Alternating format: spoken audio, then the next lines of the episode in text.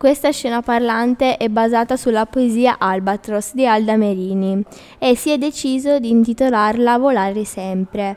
Si è preso un uccello che rappresenta l'albatros ferito sulla spiaggia.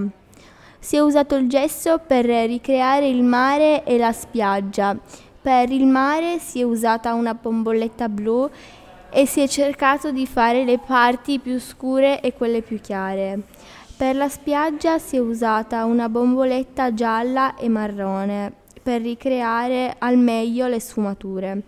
Si è scelto di rappresentare il canto dell'albatros con due fili di ferro e della carta dove c'è scritta una parte della poesia.